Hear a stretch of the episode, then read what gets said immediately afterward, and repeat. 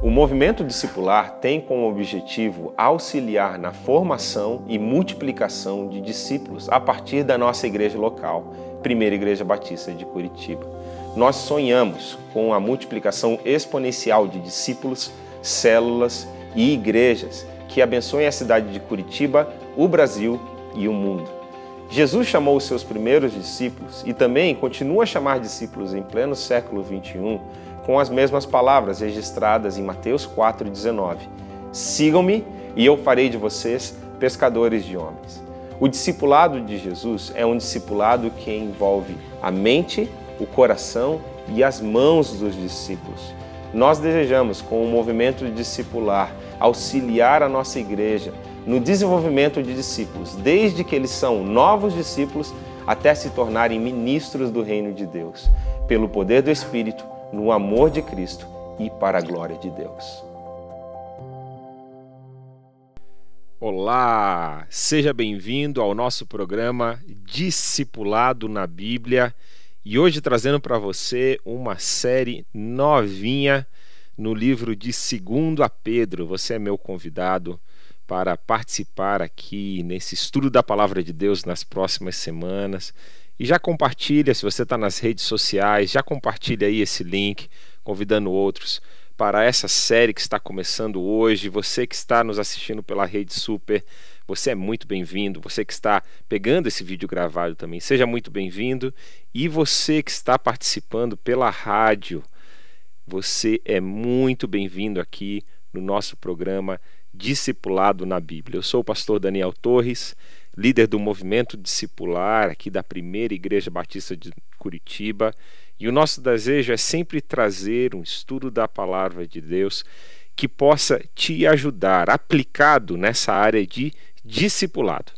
Como que eu posso aprender a seguir a Jesus, a caminhar com Jesus e como que eu posso também multiplicar discípulos de Jesus, ajudar outras pessoas a conhecerem Jesus como seu único Senhor e Salvador. Esse é o nosso desejo e aqui nós estamos mergulhando em mais uma carta da palavra de Deus que vai nos ensinar muito sobre discipulado. Todas essas cartas do Novo Testamento, em especial que estamos escrevendo, elas foram escritas com esse intuito de continuar o discipulado que tinha sido dado por esses líderes na forma presencial e como eles estavam à distância, eles escreviam cartas para as igrejas que eles pastoreavam, cuidavam. Essa é a realidade acontecendo aqui com o apóstolo Pedro, que nós vamos começar a estudar hoje. Então você pode abrir a palavra de Deus lá em 2 Pedro, capítulo 1, versículo 1. E como é de costume aqui no nosso programa, essa primeira aula, esse primeiro momento, eu gosto de trazer um pouquinho para você do pano de fundo, do que, que está acontecendo nessa carta da Bíblia, para que você possa ter mais subsídios de entender o que a palavra de Deus está nos trazendo aqui nesses três capítulos preciosos da carta de 2 Pedro. E olha só, eu quero trazer um alerta para você já bem no comecinho do nosso estudo, algo muito interessante quando você vai estudar de forma mais profunda a carta de 2 Pedro. Tanto você quanto um discípulo de Jesus, quanto quando você está ensinando alguém que é novo na fé, ou alguém que está chegando né, na sua comunidade de fé, na sua igreja local, e você está acolhendo nessa caminhada de discipulado, é muito importante você ficar atento e cuidar com uma vertente da teologia, uma vertente muito perigosa que tem hoje em dia, já no século passado, que nós chamamos de liberalismo teológico. Então, o que, significa o liberalismo teológico? É uma vertente da teologia que acaba é, não acreditando em todos os episódios da palavra de Deus. Vou tentar resumir aqui de uma forma muito simples para você o que significa ou o que seria o liberalismo teológico. Então, é, esse grupo de teólogos eles acabam tratando a palavra de Deus, principalmente aqueles eventos miraculosos ou profecias, tentando dar uma justificativa científica ou histórica para aquilo que a, palavra de Deus vai conferir como um milagre ou como um evento extra é, humano, né? sobrenatural. Então, é muito importante tomar cuidado com autores que têm essa tendência, com teologias que têm essa tendência. Por que, que eu digo isso? Porque a carta de 2 Pedro ela é uma carta que está é, muito na mira desse movimento. Né? De todas as cartas do Novo Testamento, a carta de 2 Pedro, é, segundo vários historiadores, é uma das cartas que foi reconhecido por último no cânon do Novo Testamento. É uma carta em que o seu reconhecimento, né, como uma carta legítima do, do Novo Testamento, começou a ser questionada já lá nos primeiros séculos da Igreja cristã, quando é, os historiadores iam olhar e existia uma série de critérios para que você pudesse considerar uma carta é, como participante do cânon sagrado das Escrituras. Né? A, a, a, quem, era o remet... quem era a pessoa que escrevia essa carta, a apostolicidade dessa carta, né? qual era a circulação e a influência dele na igreja primitiva, a data, enfim, uma série de critérios. E essa carta de 2 Pedro é uma carta em que, principalmente no século anterior, né, no século XX, é, foi muito questionada a autoria do apóstolo Pedro. Então, essa é uma das questões em que o liberalismo teológico vai levantar, questionar as autorias das cartas, questionar o conteúdo da carta, tentar fazer uma acepção daquilo que pode ser provado cientificamente ou historicamente, daquilo que é uma prova pela fé, muitas vezes um milagre, como o milagre da multiplicação dos pães, como questão do nascimento virginal de Jesus, né? como a questão do milagre da ressurreição, várias, várias partes da Bíblia são colocadas em xeque. Isso depende de cada autor, logicamente, e de qual é o grau de liberalismo que ele vai chegando. Mas é uma influência muito importante de você estar atento e o seu discípulo estar atento. Né? Por que, que eu digo isso? Eu fui estudar os comentários bíblicos é, de 2 Pedro. E vários deles né, fazem essa nota sobre a autoria de 2 Pedro, que provavelmente ela não foi uma autoria, não foi o próprio Pedro que escreveu essa carta, e eles vão fazendo essas, essas aferições ao texto bíblico. Agora, se você é alguém que não tem muita experiência, ou se você está começando na fé cristã, é, você pode pensar que todos os comentários bíblicos, ou todos os escritores, todos os teólogos, vão pensar da forma linear, vão pensar de forma unitária. E não é verdade. Então, como é importante você cuidar com aquilo que você está lendo, né? Como é importante você pesquisar sobre o autor, sobre aquilo que você está ouvindo, ou talvez mais fácil, né? Um vídeo no YouTube que você está assistindo, mas de qual tendência que ele está falando, qual que é, onde que ele está nessa questão da forma que ele vê a teologia. É mais conservador, ele é mais liberal. Então, tome muito cuidado com isso. Tá? Muito cuidado com isso, primeiro no seu discipulado pessoal e também na forma que você caminha com as pessoas. Então, uma coisa que eu preciso dizer para você aqui como é, ponto de partida dessa parte de pano de fundo da carta, a autoria de Pedro nessa carta, ela foi muito questionada ao longo da história, principalmente nesse último século. E eu quero, eu quero procurar te dar alguns subsídios para te mostrar que eu acredito na autoria petrina. Eu acredito que foi o próprio Pedro que escreveu essa carta e procurarei te mostrar o porquê que eu acredito nisso. Bom, outras questões que se levantam nessa questão do liberalismo teológico em relação à carta de 2 Pedro é a questão da data a gente vai ver isso daqui a alguns slides de forma mais aprofundada, mas se você for pegar comentários bíblicos sobre a carta de 2 Pedro, você vai ver que normalmente a carta de 2 Pedro, ela está no mesmo comentário do livro de Judas. Juntam-se esses dois livros da palavra de Deus, 2 Pedro e Judas. Você pode pensar, eu podia até entender 1 e 2 Pedro estarem juntos, mas 2 Pedro e Judas, por que disso, né? E isso é porque existe uma correlação bem interessante entre o livro de 2 Pedro e o livro de Judas. No grego, que é a língua em que 2 Pedro foi escrito, e Judas também, todo o Novo Testamento, é, algumas frases são exatamente iguais entre a carta de 2 Pedro e a carta de Judas. Então, depende de como você posiciona, de qual autor influenciou o outro, você vai datar essa carta de maneira diferenciada. E isso pode afetar também a autoria do livro porque se você coloca a autoria de Judas, se você diz que Judas influenciou segundo a Pedro, é, Judas foi escrito provavelmente é, bem depois da morte de Pedro. Então você vê como essas questões elas afetam é, essa questão que eu estou falando aqui da, é, do conservadorismo teológico ou do liberalismo e qual a vertente que você vai escolher para estudar esse livro. Por último, uma outra questão levantada pelos teólogos liberais é a questão do gênero literário. Você vê que essa é uma mistura de uma carta com um testamento de Pedro.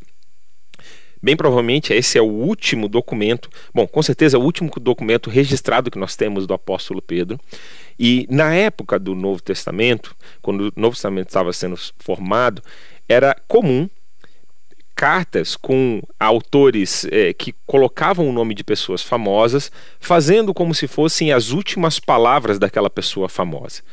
Então, daquela pessoa conhecida no meio religioso ou no meio secular.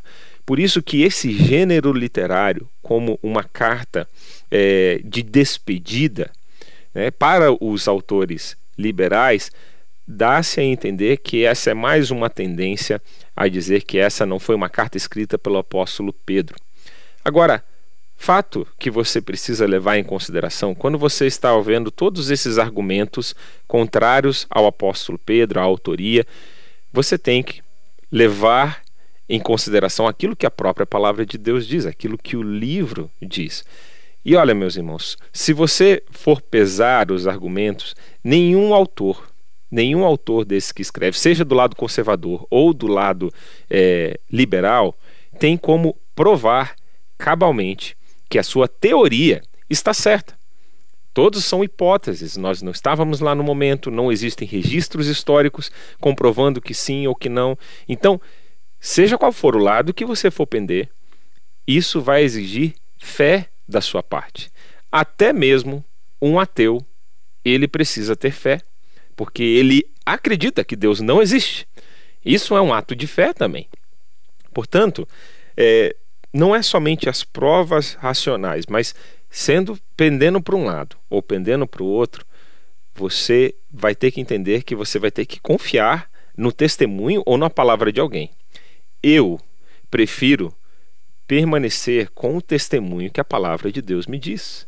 E se a palavra de Deus me diz que quem escreveu segundo Pedro foi o próprio Pedro, eu vou mostrar para você as evidências internas da autoria do apóstolo Pedro, eu prefiro ficar com a palavra de Deus, mesmo tendo argumentos e teorias que falem que não, não foi o apóstolo Pedro quem escreveu essa carta. Tendo dito isso, e tendo dado esse alerta sobre o liberalismo teológico, né? Tome muito cuidado com isso. Você na sua caminhada com Deus, é só você ver os frutos disso na igreja protestante, qualquer igreja onde o liberalismo teológico entra, e normalmente ele entra pelas academias de ensino. Né? Primeiro, as academias de formação teológica são influenciadas, os professores têm essa tendência, têm esse viés, influenciam a formação de pastores, e logo em sequência, isso chega na igreja local. E quando você tira o sobrenatural da palavra de Deus, é lógico, que fica árido, fica um livro sem nenhum contexto para milagres, para o poder de Deus, para o agir de Deus, torna-se um livro comum. E a palavra de Deus ela não é isso. Esse livro de 2 Pedro, no final do capítulo 1, nós vamos estudar juntos na semana que vem é um dos textos mais importantes para mostrar sobre a suficiência, sobre a inerrância da palavra de Deus. A palavra de Deus é uma palavra inspirada pelo próprio Deus. Há algo de sobrenatural vindo da parte de Deus desse livro. E é um ato de fé. Você precisa crer que essa é a palavra de Deus. Portanto, tome muito cuidado.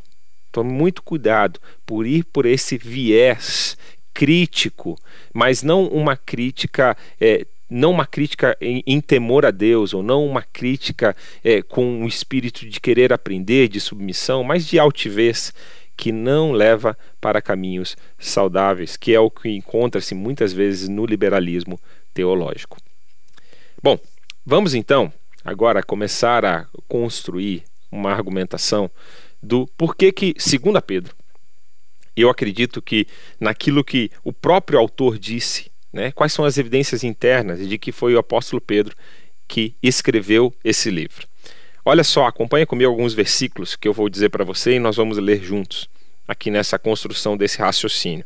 2 Pedro 1:1 diz assim: Eu, Simão Pedro, servo e apóstolo de Jesus Cristo, testemunho. Você vê que é algo pessoal íntimo. E a carta de 1 João não tem a sua autoria questionada. Né? O próprio, uma, um outro exemplo aqui, né? Timóteo, é, perdão, Pedro, é, Paulo escreve ao seu filho amado na fé, Timóteo, é, aquilo que é conhecido como a segunda carta a Timóteo, e ela também serve como essa dinâmica de um, como se fosse um testamento do apóstolo Paulo. É a última carta que ele escreve. E ali você vê no capítulo 4 que Paulo tem esse tom também de despedida que nós vemos aqui em Pedro. Nós vamos ver isso mais para frente também, essas correlações, mas eu quero chamar a tua atenção como a Bíblia argumenta que foi o próprio Pedro quem escreveu essa carta.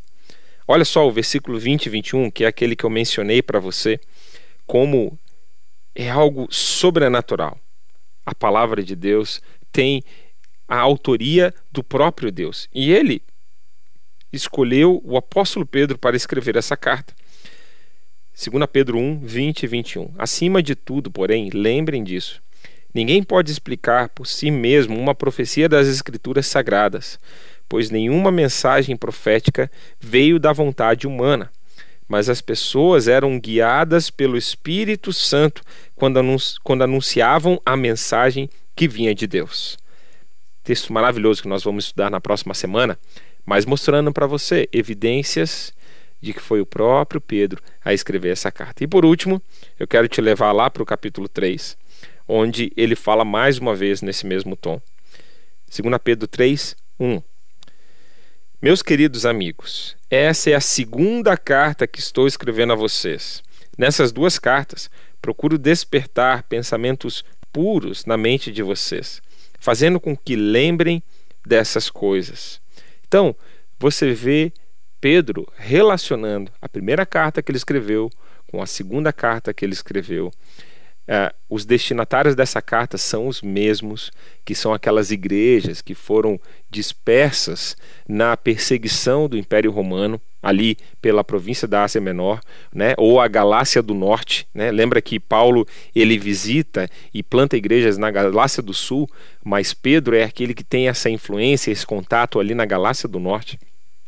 E Pedro está escrevendo essa segunda carta, essa segunda exortação.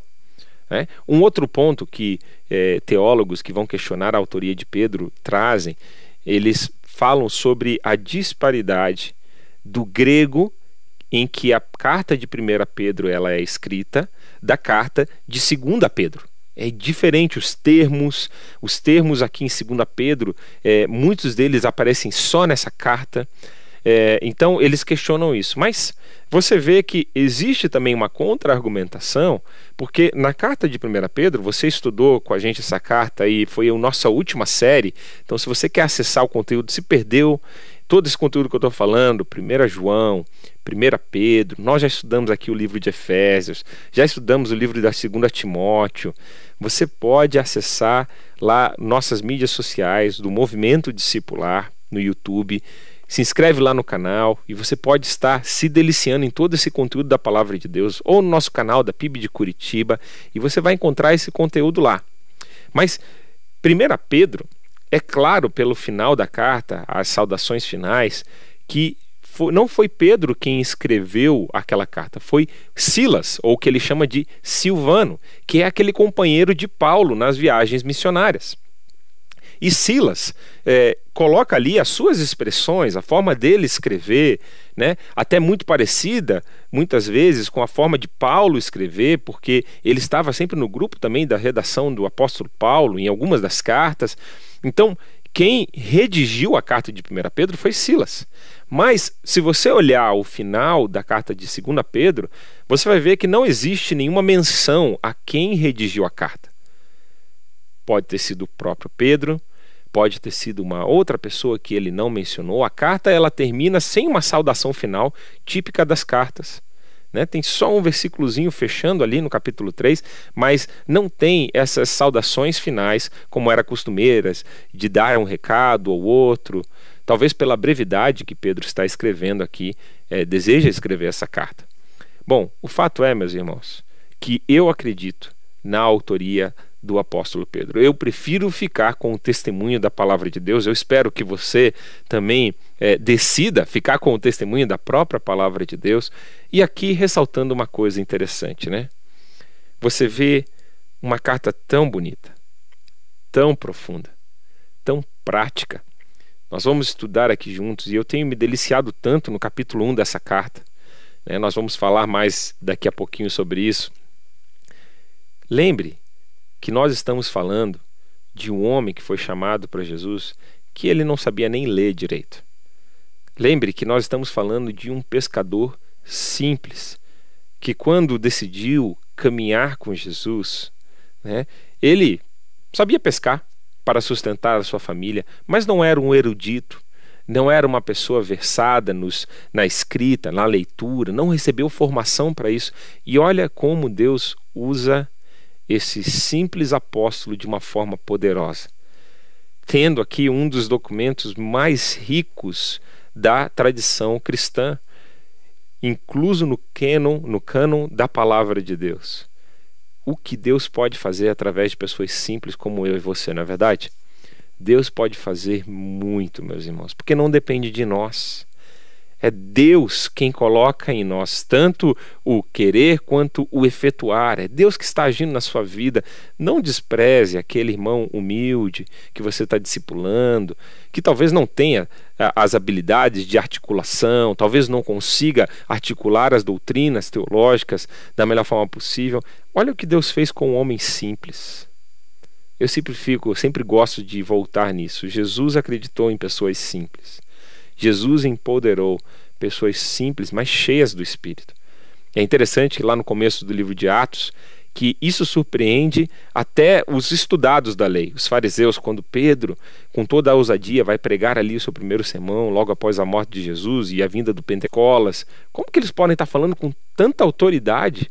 Como é que eles podem estar falando com. Nós estamos aqui estudando um homem que se deixou ser usado por Deus, apóstolos que caminharam com Jesus, todas as testemunhas oculares da vida. E a igreja, ela estava é, experimentando esse final da E eu quero chamar a tua atenção lá para 2 Timóteo, capítulo 4, o versículo 6 a 8, porque nós vamos ver o mesmo tom de despedida e essas palavras finais que o apóstolo Paulo endereça não a uma igreja, mas a um dos seus discípulos mais próximos, que é o seu filho na fé, Timóteo. Olha só como tem o mesmo teor que nós já lemos aqui na carta de 2 Pedro. Paulo diz o seguinte em 2 Timóteo 4, 6. Quanto a mim, a hora já chegou de eu ser sacrificado, e já é tempo de deixar essa vida. Fiz o melhor que pude na corrida. Cheguei até o fim, conservei a fé.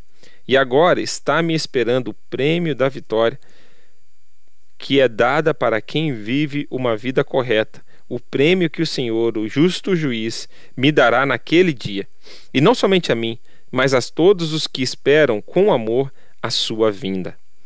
Então, você vê esse mesmo tom de despedida, você pode imaginar a tensão nos líderes das igrejas, essa despedida dos apóstolos, esse momento em que eles estavam passando o bastão da fé para aqueles que seriam a próxima geração de liderança da igreja.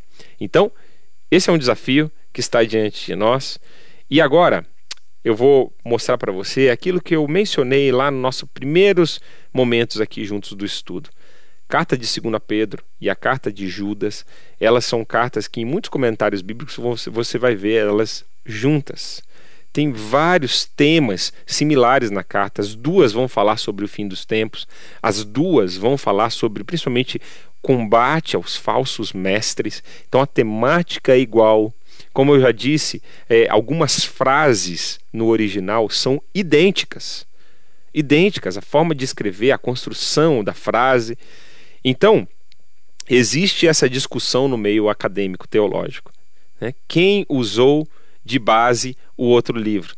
Né? Um outra, uma outra questão que tem quando a gente vai estudar mais a fundo esses livros é aquilo que nós chamamos dos evangelhos sinóticos, né? que são os evangelhos de Mateus, Marcos e Lucas. Mateus, Marcos e Lucas, eles têm histórias muito parecidas um com o outro relatos, parece que eles seguiram um documento em comum. Alguns historiadores vão dizer que parece que é, eles seguiram o mesmo fio de, de raciocínio, de pensamento, e é possível. Não tem como se provar que sim ou que não, mas você vê que eles é, registram por diferentes ângulos. Às vezes, a forma que um descreve, que um aborda, os detalhes que saltam do texto são diferentes, né? mas são textos muito parecidos. Então aqui acontece algo parecido também, onde Pedro e Judas parece um ter influenciado o outro. Na minha, no meu ponto de vista, por questões da autoria de Pedro, eu considero que foi Judas que foi influenciado por Pedro na sua escrita.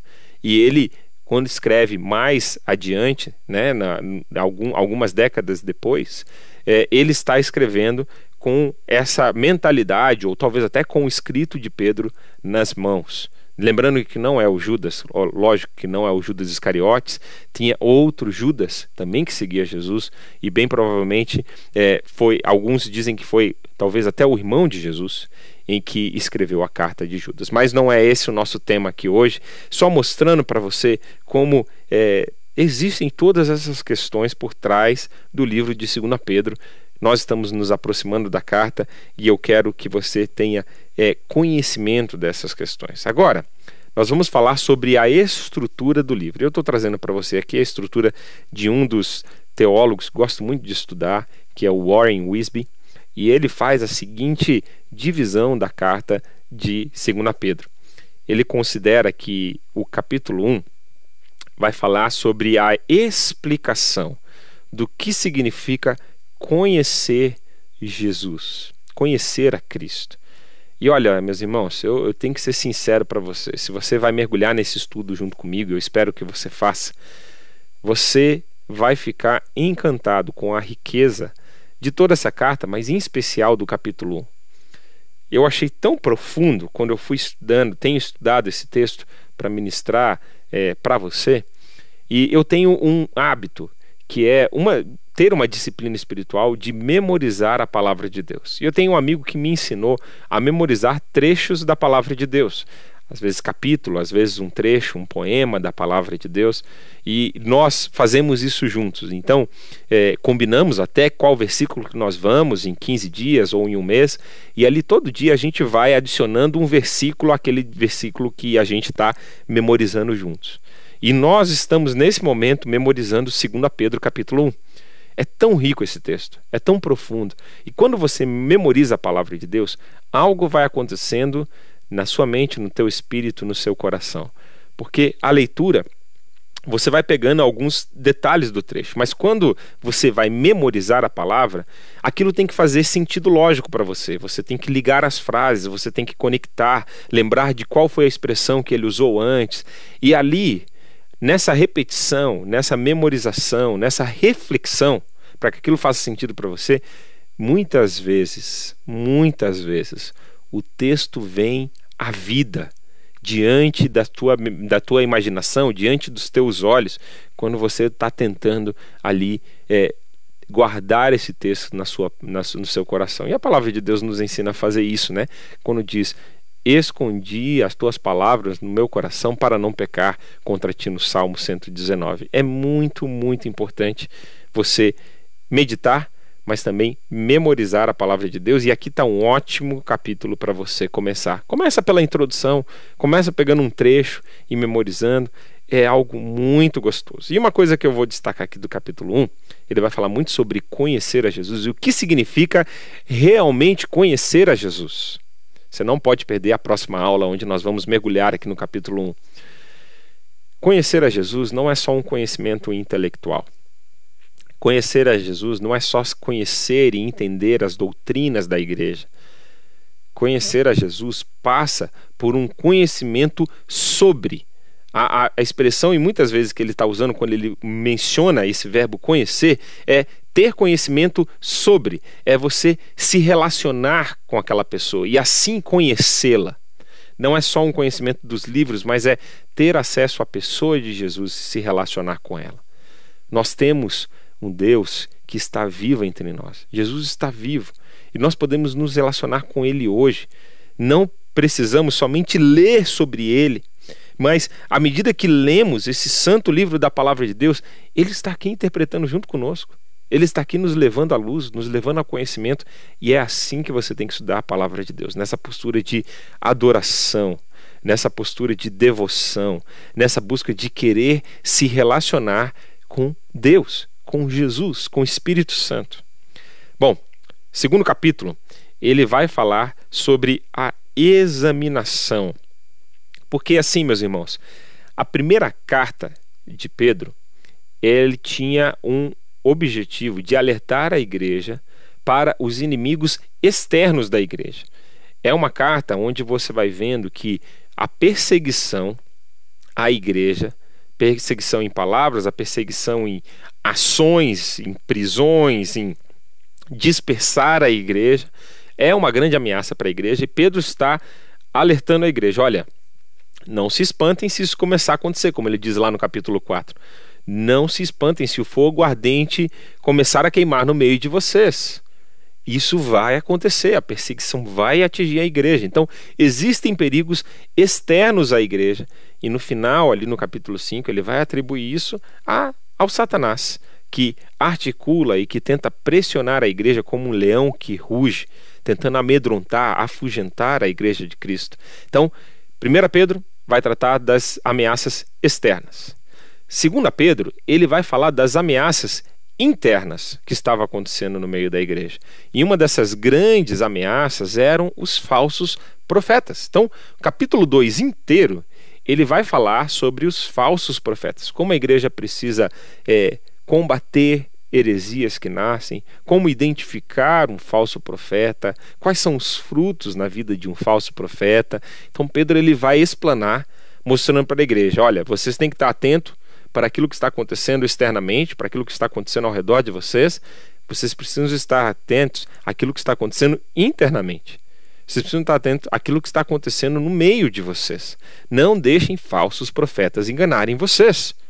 Vocês podem identificar eles assim, assim, assim, e aí ele vai ensinando. Nós vamos ver isso aqui daqui a algumas semanas. Fica ligado. E por último, existe esse tom de exortação. Como que um verdadeiro cristão se porta diante da realidade que estava presente no dia deles e lições preciosas para os nossos dias. Alguns historiadores e pastores vão dizer que capítulo 3 de 2 Pedro é uma das imagens mais reais que nós temos na palavra de Deus sobre os fins do tempo. Pedro ele vai pintar com cores muito vívidas como será o fim dos tempos. Então, é algo interessantíssimo que nós vamos estudar aqui sobre cristologia, sobre a defesa apologética, a defesa da fé cristã, sobre a escatologia, usando aqui alguns nomes chiques para você ver como que a gente vai estudar aqui esse livro da palavra de Deus e assim aprender, crescer, amadurecer. Tá, pastor Daniel, mas por que que meus discípulos precisam saber disso tudo? Ou por que que as pessoas que eu estou discipulando precisam entender? Bom, meus irmãos, é aquilo que nós precisamos aprender você precisa ter relacionamento, se relacionar com a palavra de Deus em diferentes dinâmicas. Você precisa ouvir a palavra de Deus, você precisa ler a palavra de Deus, você precisa meditar na palavra de Deus, você precisa memorizar a palavra de Deus e você precisa estudar a palavra de Deus. E palma da mão, você precisa aplicar a palavra de Deus. Então, eu estou aqui fazendo com os dedos aqui os gestos, né, mostrando quais são as suas relações que você precisa ter com a palavra de Deus. Isso não vem de mim, é, isso é usado pelo Dawson Trotman, né, um, um, teólogo, um pastor fantástico do século passado, e ele falando que nós precisamos nos relacionar com a palavra de Deus em todos esses níveis. E quando você vai estudar a palavra de Deus, você precisa entender o contexto. Você precisa entender o porquê que o apóstolo Pedro estava falando o que ele estava falando. Qual era o objetivo principal? E aqui dando uma dica para você, quando você está começando a ler um texto da palavra de Deus, existe um, um, um projeto, um ministério que se chama The Bible Project, é o projeto da Bíblia, tá? Em português. Mas você vai digitar lá no Google The Bible Project tá? E ele, esse ministério já traduziu os seus vídeos para o português. Esse ministério ele vai fazer o panorama dos livros. Ele vai, em questões de 5 a 10 minutos, ele vai te mostrar qual é a mensagem central de cada livro da Bíblia. E olha, sobre 2 Pedro é fantástico o que eles fazem em 10 minutos. Você pode colocar lá e olhar esse panorama de 2 Pedro que te dá uma boa dimensão do que, que, está acontecendo nessa carta. E você pode, assim, melhorar o seu conhecimento da palavra de Deus. Então, ouça, estude, né, memorize, medite, é, que você possa ter todos esses relacionamentos que são extremamente necessários com a palavra de Deus. E nós estamos aqui estudando a santa palavra de Deus. Bom, vamos adiante, porque eu quero é, ressaltar aqui algumas coisas com você antes de nós fecharmos a nossa aula de hoje. queria colocar aqui é, talvez um destaque, um texto base, como Pedro termina essa carta. E ele vai falando: continuem a crescer na graça e no conhecimento do nosso Senhor e Salvador Jesus Cristo. Está lá em 2 Pedro 3, 18. Então é um texto que eu queria destacar para você no começo dessa nossa jornada em 2 Pedro. E essa continuidade, Pedro nunca estava satisfeito com aquilo que ele já tinha alcançado em Jesus. Ele fala: gente, tem mais. Jesus tem mais para você, continuem a crescer. Não se deem por satisfeitos, busquem a Deus de todo o coração, se apliquem a esse conhecimento. E sabe, meus irmãos, eu tenho aqui uma, uma escola de vida e de pastoreio aqui na primeira igreja batista de Curitiba. Me converti aqui nessa igreja e desde então tenho sido discipulado pelo pastor Pascoal e demais pastores aqui da igreja que me ensinam sobre a vida com Deus e sobre a caminhada com Jesus. E sabe uma coisa que eu admiro na nossa igreja local é essa esse desejo por continuar crescer. É um descontentamento santo nesse caso de saber que há mais há mais para aprender sobre a palavra de Deus, há mais para proclamar o Evangelho, e você precisa ter essa. É, é, nunca se estar satisfeito, não é no sentido de ingratidão, mas é no sentido de saber que você precisa crescer na sua fé. É isso que eu vejo no apóstolo Pedro. É um homem que cresceu com Jesus durante toda a sua vida. Você vê de onde Jesus é, é, pegou o apóstolo Pedro quando eles começaram a caminhar juntos. E esse homem agora, falando com tamanha profundidade, autoridade, quanto Pedro cresceu com Jesus, ele fala: Meus irmãos, eu quero continuar crescendo. Continuem crescendo nessa graça e no conhecimento do Senhor Jesus Cristo. Então, a graça, aquilo que Deus te empodera, e tem aquilo que é a tua parte de você se relacionar com Deus e continuar a crescer. Algo que eu quero destacar, e quando chegarmos no capítulo 3, nós vamos olhar esse texto de novo.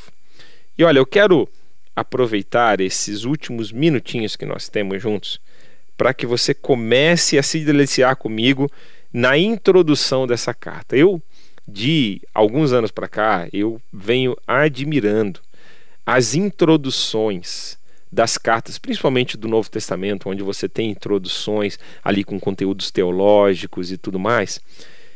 Elas são tão ricas, meus irmãos. Tem tanta coisa que pode ser tirada desses dois primeiros versos do livro de 2 Pedro. Eu, eu quero só começar aqui a esboçar com você. Provavelmente a gente vai precisar ir para a próxima, próxima semana para continuar aqui. Mas leia comigo. Aqui agora nós estamos começando o estudo de fato do livro em si.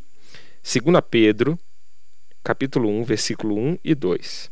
Simão Pedro, servo e apóstolo de Jesus Cristo, aos que conosco obtiveram fé igualmente preciosa na justiça do nosso Deus e Salvador Jesus Cristo. Que a graça e a paz lhes sejam multiplicadas no pleno conhecimento de Deus e de Jesus, nosso Senhor. Algumas coisas que eu preciso destacar aqui para você. Primeiro, que muitas vezes a imagem que a igreja cristã, principalmente a igreja católica, fez do apóstolo Pedro é uma imagem de exaltação desse apóstolo sobre os demais, como se ele tivesse sido o primeiro papa da igreja, o primeiro líder da igreja, o líder que tinha autoridade sobre os demais. Mas quando eu vejo a forma que Pedro se apresenta aqui, quando eu vejo a forma que ele escreve sobre si mesmo, na carta de 1 Pedro, no capítulo 5, ele fala, nós estudamos isso, você pode ver lá no nosso último, na última parte do estudo de 1 Pedro, ele, se, ele fala, olha, eu como um presbítero, como os demais, lá em 1 Pedro 5, 1 e 2. Olha lá esse texto, olha como o próprio Pedro está se apresentando. Olha aqui o título que ele coloca falando a si mesmo. Simão Pedro, servo. Antes o título como apóstolo, servo e apóstolo de Jesus Cristo, aos que conosco obtiveram fé igualmente preciosa. Irmãos, ele está falando que nós temos a mesma qualidade de fé que ele, apóstolo de Jesus, tem. Ele não está se colocando como superior. Isso foi um dos desdobramentos da história da igreja que foi trazendo isso como uma como um dogma, né? Como um ensinamento, mas que não tem base na palavra de Deus. Você vê que ele não é posicionado assim e também ele mesmo não se auto-intitula assim. Ele se coloca como um presbítero, como um líder entre os demais. Então, essa é a apresentação apropriada do apóstolo Pedro. Com certeza, um santo homem de Deus, um homem digno daquilo que Deus fez.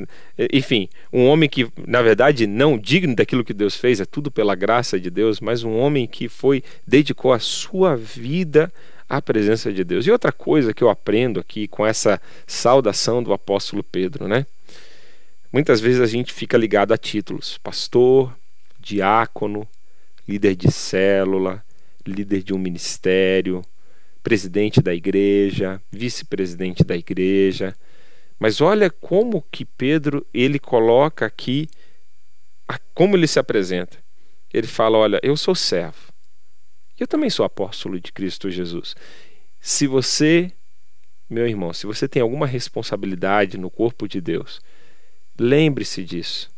Coloque sempre antes do seu título essa palavrinha: Eu sou servo e pastor. Eu sou servo e discipulador. Eu sou servo e líder de célula. Eu sou servo e presidente da igreja, tesoureiro da igreja, seja lá qual for o título que você recebeu, diácono.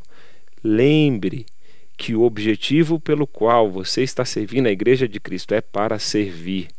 A escada de liderança no corpo de Deus, ela não é uma escada de ascensão. Ela é uma escada onde nós estamos a cada vez servindo mais e mais e mais e mais. O próprio Jesus disse: aquele que quer ser o primeiro, que sirva a todos os seus irmãos. É assim. Jesus falou: olha, entre vocês não vai ser como os governadores dessa terra que quão mais importantes, mais querem ser servidos e mais querem fazer entre vocês. Aquele que quer ser o primeiro vai ser o último e servo de todos. Meus irmãos, como isso é importante na liderança cristã. Às vezes a gente está olhando ao redor, olhando a forma que as estruturas, as organizações né, se organizam, nas, as corporações do mundo, e acaba se imitando os modelos, mas é, é, muita coisa pode ser aprendida, pode ser apropriada, mas o estilo, o modelo de liderança de Jesus é totalmente ao contrário. É uma liderança servidora. Eu não sei se você já teve a oportunidade de é, conviver num lugar onde esse princípio da liderança servidora é, estava é, explícito, né, estava é, palpável. Eu, eu, eu, por um tempo, estudei numa instituição cristã onde um dos pilares daquela instituição era a liderança servidora.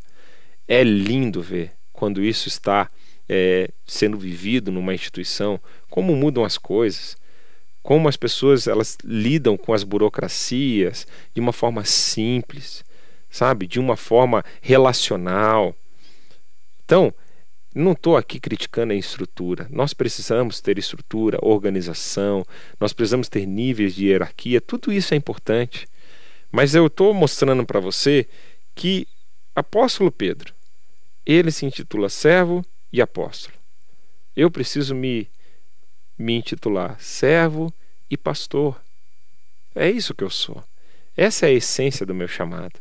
Essa é a essência do seu chamado, querido discipulador. Não se coloque numa posição de autoridade sobre o seu discípulo, sobre a pessoa que Deus te confiou para discipular, como se você tivesse toda a verdade. Alguns, alguns sistemas de discipulado, alguns movimentos de discipulado comuns no Brasil, eles vão falar que o discipulador ele tem um poder, ele tem uma autoridade sobre o discípulo e o discípulo tem que obedecer, tem que pedir permissão, tem que pedir é, é, é a bênção do seu discipulador para tomar uma decisão. Meus irmãos, isso não está na Bíblia. Precisa sim ter respeito, precisa sim ter submissão, mas não nesse nível. Não nesse nível. Uma outra coisa que eu quero destacar para você, e talvez eu vou conseguir ficar só no versículo 1 aqui na nossa explicação, eu acho tão linda essa expressão que ele fala: olha, eu estou escrevendo para aqueles que obtiveram uma fé de valor igual à minha. Aqui está um dos princípios mais lindos da fé cristã, que é o sacerdócio universal de todos os crentes. Ninguém na fé cristã tem é, é, uma, uma, uma fé mais poderosa. Como é que eu vou articular isso daqui para você? Nem mesmo o apóstolo Pedro se coloca numa postura como se ele tivesse méritos maior do que meus na presença de Jesus. Quando a gente chega na presença de Jesus, quando chegamos na presença de Deus, diante do trono da graça de Deus, nós reconhecemos que nós somos pecadores, que nós só estamos lá naquela postura de intercessão, de busca e, e na presença do Santo Deus por causa de Jesus. Ninguém é merecedor disso. E por isso que a nossa fé é tão preciosa quanto do apóstolo Pedro. Nós podemos, como diz o autor de Hebreus, nós podemos nos achegar diante do trono da graça, porque sabemos que encontraremos misericórdia diante dele, por causa de Jesus, não por causa dos nossos méritos, não por causa da minha fé, não por causa das minhas obras, não por causa do que eu fiz. Nós temos uma fé igualmente preciosa ao do apóstolo Pedro. Não é lindo? Não é lindo você ouvir isso? Não é lindo você ler isso na palavra de Deus? É lindo você explicar, você ensinar isso para um discípulo. Essa semana eu comecei um discipulado com um irmão e uma pergunta que eu achei muito interessante dele. Ele está começando na caminhada dele com Deus e me perguntou: Pastor, é possível ouvir a voz de Deus? É verdade isso que se diz na igreja evangélica, que a gente ouve a voz de Deus? E olha, eu preciso mostrar para ele esse texto. Foi até uma boa, uma boa lembrança aqui no discipulado da próxima semana. Eu vou mostrar isso daqui para ele, né? É, ele está vindo da Igreja Católica, então, com certeza, a visão de Pedro é uma visão bem elevada. E olha como o próprio Pedro diz sobre si mesmo: Nós temos uma fé igualmente preciosa. E por quê? Olha o porquê por causa da justiça do nosso Deus e Salvador Jesus Cristo. Outra coisa que eu quero te apontar e que aqui nós encerramos, a divindade de Jesus é exaltada nesse texto. Nós encerramos o nosso tempo de hoje, mas eu te convido semana que vem para voltarmos de onde nós paramos aqui. Eu quero falar contigo sobre essa introdução da carta e nós vamos mergulhar no capítulo 1. Ore junto comigo nesse momento. Vamos colocar as nossas vidas na presença de Deus. Senhor, muito obrigado pelo estudo precioso da carta de 2 Pedro. Abençoa cada pessoa, Deus, que receber esse estudo de coração aberto e que o Senhor nos transforme de acordo com aquilo que a Sua santa palavra pela instrumentalidade do teu servo, o apóstolo Pedro, trouxe para nós, ó Pai, e aplica essa santa palavra no nosso coração. É em nome de Jesus que nós oramos. Amém. Que Deus te abençoe.